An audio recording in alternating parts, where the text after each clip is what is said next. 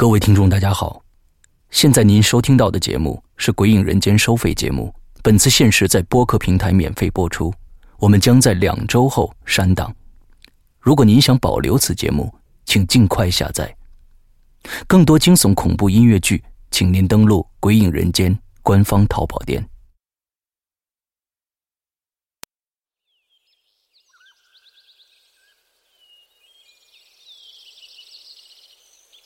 清晨，当你从噩梦中惊醒，看着眼前的世界，庆幸自己还活在这个世界上，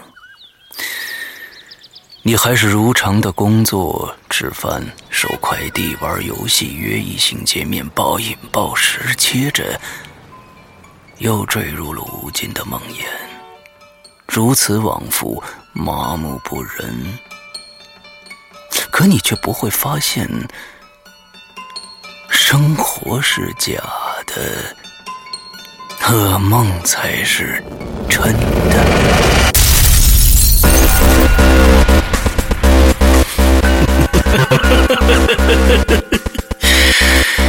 欢迎来到我的世界，我的世界需要你因颤抖而带来的能量。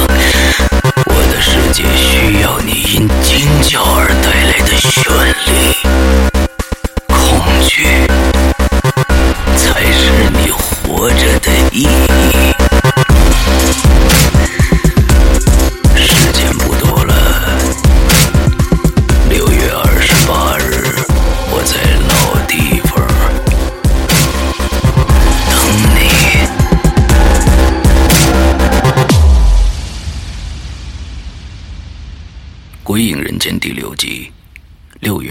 八日，全球发售。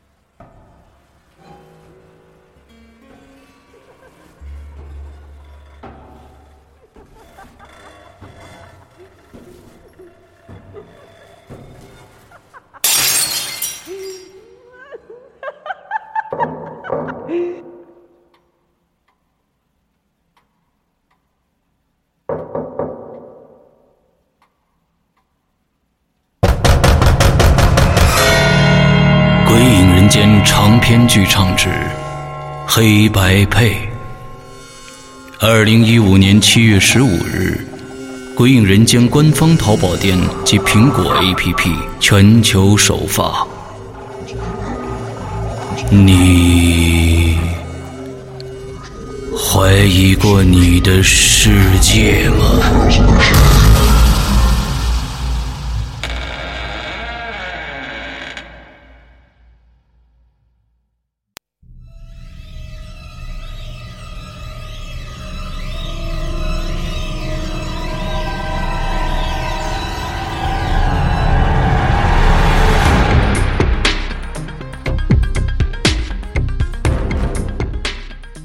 高智商犯罪逻辑王子，前情提要：徐策过去做了三十六年的守法好公民，甚至半点小偷小摸的事儿都没做过。可他忽然从美国回到家乡小县城，设计了一个完美的谋杀，死者是县公安局副局长李爱国。与此同时。市局警官高栋在这个时候被调到案发的白象县挂帅破案，一场侦查就此展开。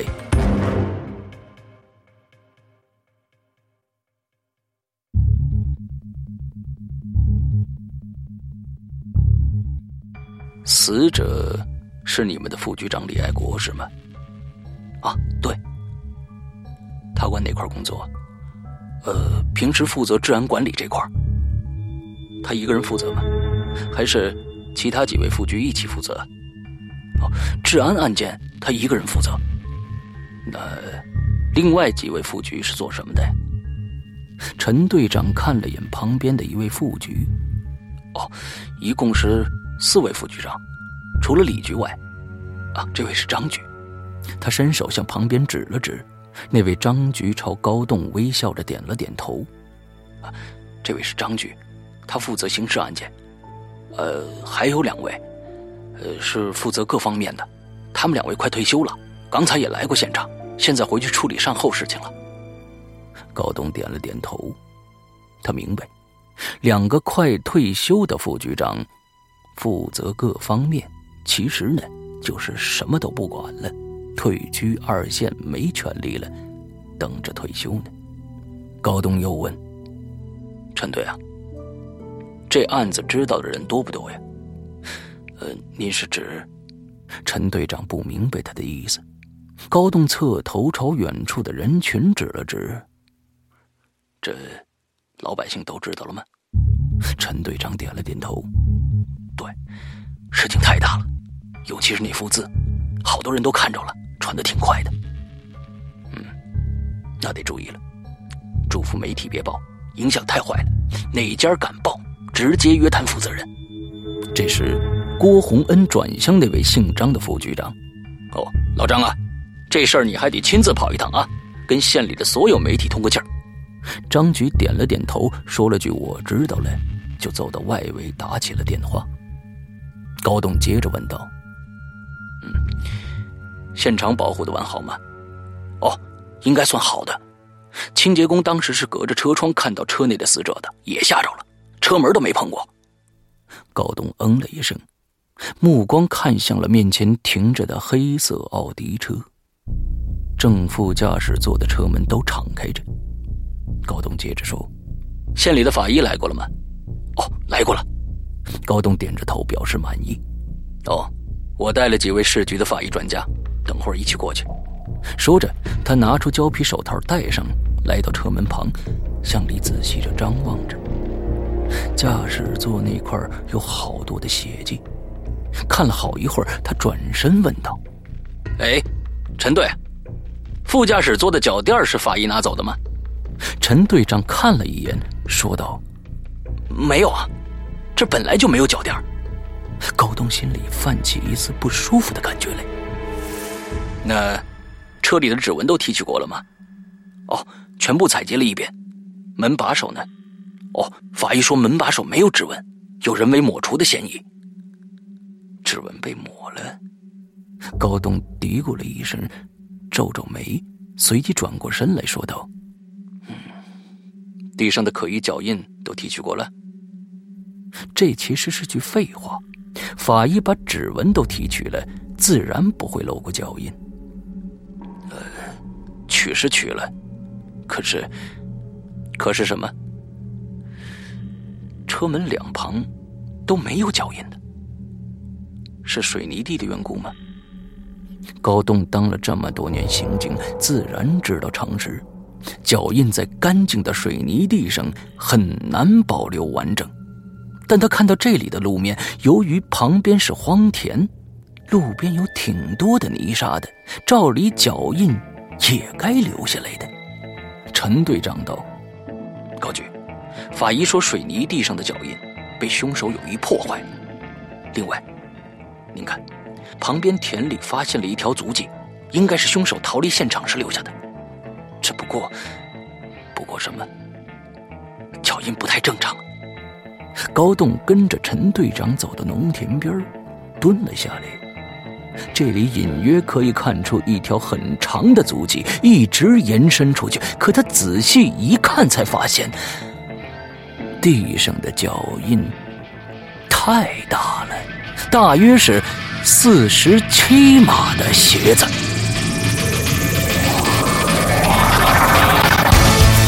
精心策划，完美布局，时间与空间的轨迹。中国本格推理新生代先锋人物紫金陈代表力作。你现在收听到的是《高智商犯罪之逻辑王子》，由刘诗阳播讲，第二集。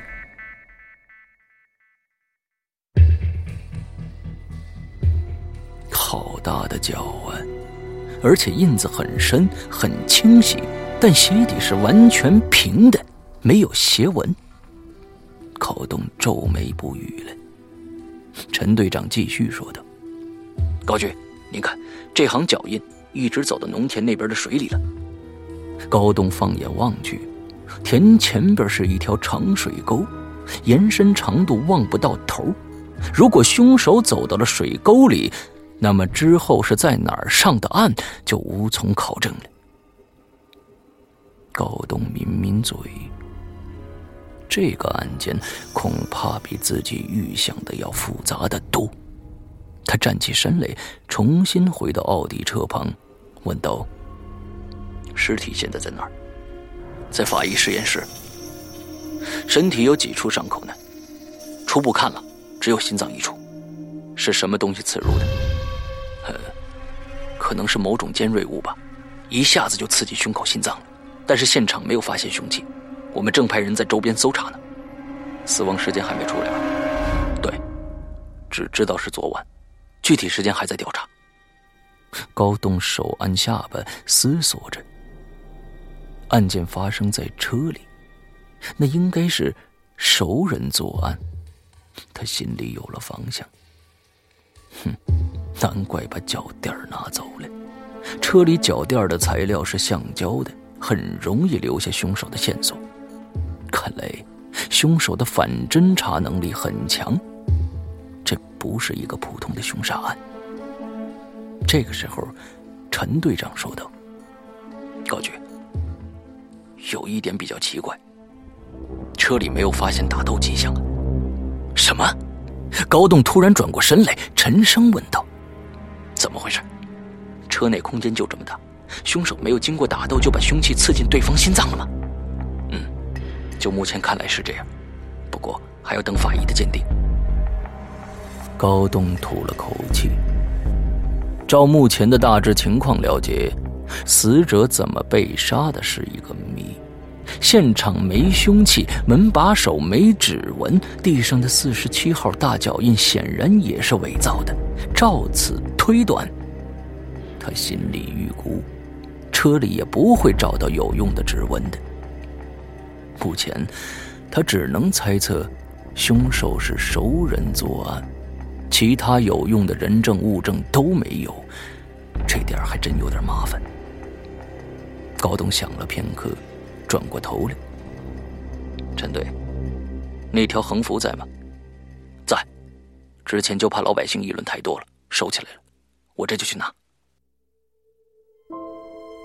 陈队长从一辆警车里拿出一卷白布来，展开后，上面写着红色的艺术字。虽然高栋已经知道这事儿了，但亲眼看到横幅，还是心里一震。不光他，所有在场的公安人员都是心里一震。横幅上写着。杀够局长一十五，局长不够，科长补。这是高栋从警以来遇过的最恶劣、最嚣张的大案，无出其右。高栋面无表情的走出案发现场，朝人群看了几眼。据说。谋杀案发生后的三十六个小时里，有百分之五十的凶手会回到现场。说不定，凶手此刻正躲在人群里呢。当然了，高栋知道自己不是火眼金睛，即便凶手就是面前的其中一个，他也不会发现，只是本能的想去看看，有没有人看上去鬼鬼祟祟的。当然了，敢做这案子的家伙，自然心理素质好得很。看上去就鬼鬼祟祟的人，没这个水平。高栋的目光随意的在人群里来回移动了几下，随后对准了一个方向。他微微的眯起眼睛，让视线更集中些。他在辨认着，同时在记忆里抓取着曾经的画面。人群中里的那个人。怎么那么面熟呢？高栋不由自主的向前走了过去。徐策站在人群里，看到那个警察队里的领导朝这边看过来，随后发现那个人的目光是盯着自己的。过了片刻，竟然朝自己笔直走过来，心跳不由加快了。但转瞬后，他的头脑马上告诉自己不用紧张，没人现在知道就是自己干的，一定要放松，放松，要表现的然无事。徐徐策是吧？哈哈哈哈哈！高栋终于认出了这个看着那么眼熟的人，惊喜交加的叫了一声。徐策盯着他的脸望了一阵，好一会儿，总算认出来了。高，老高是吧？他一下子名字想不起来了，只记得姓高。这个年纪的人叫老高，总不会错的。哈哈哈哈老同学，高栋带着徐策走出人群，到旁边的一角，笑着说：“哎呦，你一时都叫不出我名字来了吧？”高栋啊，哈哈，老徐啊，我可对你的大名一直是记得相当的牢的。哦，是吗？徐策淡淡的笑了笑，高栋也不意外。徐策向来性格有些孤僻，情绪总是波澜不惊。高栋继续问道：“哎，你不是在美国吗？怎么回来了？国外待久了就厌烦了。”想回来，找点事儿做，这不是还没找着呢。目前暂时啊，先在家里休息休息。好，那也好，咱们可有十来年没见了。应该是十一年。哎，这案子你负责吗？高栋拍拍额头，露出个苦恼的表情。嗨，没办法，又得忙活一阵了。徐策嘴角微微翘起来，说道：“破了这个大案，你又能升官了，是吧？”“嘿呦，哪有那么容易啊？”“哎，你瞧啊，今天我这儿还挺忙的，等下呢还要开个会。你这边住哪儿啊？手机多少？你给我留一下。忙完这几天，我找你聚一聚。一直以来，那么多同学里，我最佩服的就是你。”呵呵呵呵呵。高栋拍了拍徐策的肩膀，徐策把手机号码和地址给了高栋，高栋又闲言几句，先和其他公安离开了，剩下三四个人维护现场。由于案发是昨天晚上，也就是十二月六号，所以案件命名为。幺二六特大杀人案，但此时的高东显然没想到，过不了多久，这个案件就将改名为幺二六特大连环杀人案。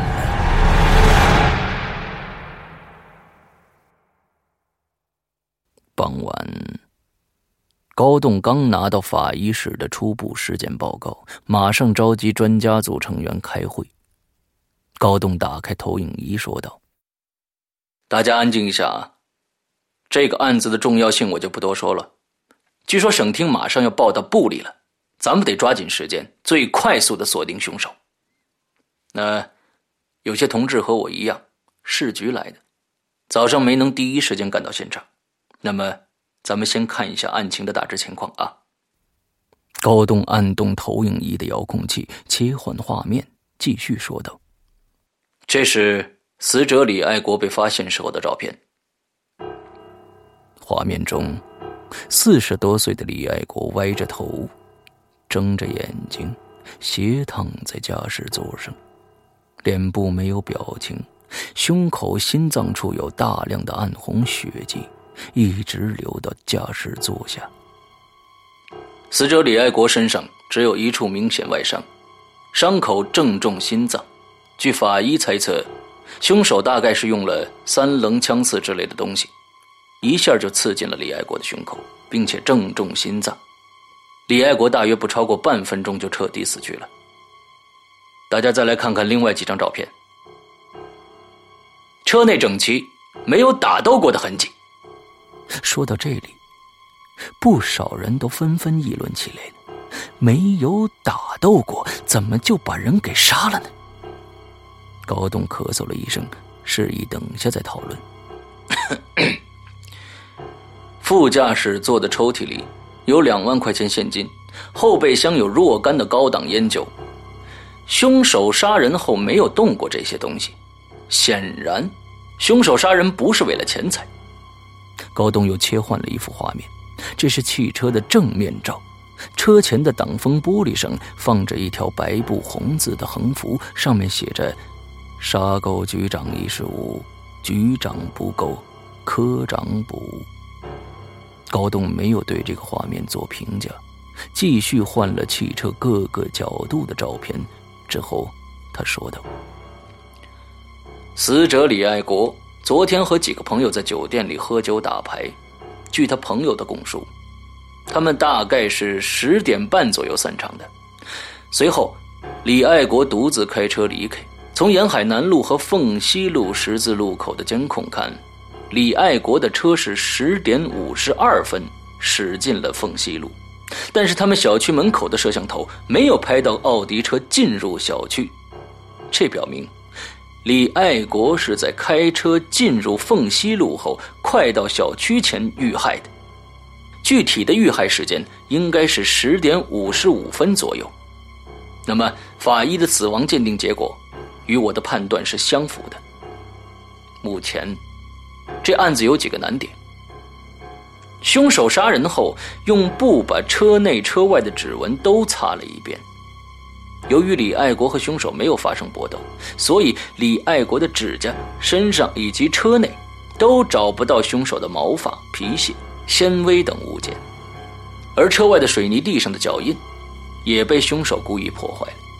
凶手在车内脚垫上留下了脚印，可是脚垫也被凶手带走了。也就是说，到目前为止，凶手作案没有留下任何的物证。这时，一名警官问道：“有没有目击者呀？”高栋摇了摇头。事发接近深夜，这条凤溪路上原本就人流稀少，现在又是冬天，人就更少了。据凤溪小区的保安说，他当时在保安室里睡觉，没听到外面有异常的动静。局长郭洪恩问道：“高局，也就是说？”到现在为止，凶手整个杀人过程没有留下任何的人证物证吗？高栋点点头，嗯，没错。会议室里唏嘘一片，大家都在交头接耳讨论着没人证物证的案子该怎么破。高栋看了大家一眼，咳嗽了一声，讨论都停下来了。他接着说。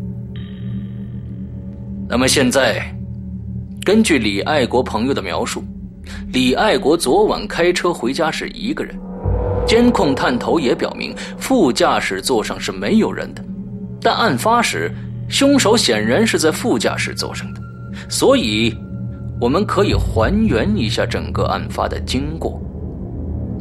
李爱国在昨晚十点半散场以后，一个人开车回家。进入凤西路后，不知道因为什么原因，还没开到小区门口的时候，半路停下车来，并且打开了车内的保险锁，开门让凶手上车。凶手坐在了副驾驶座上，随后杀了他。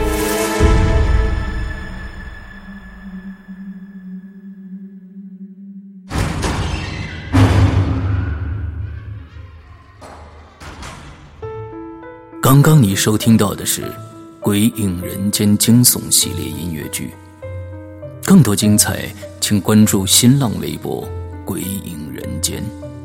苹果手机用户请搜索 App Store 关键词“鬼影人间”，即可免费下载精彩 APP。夜深人静，恐惧来袭。你准备好了吗？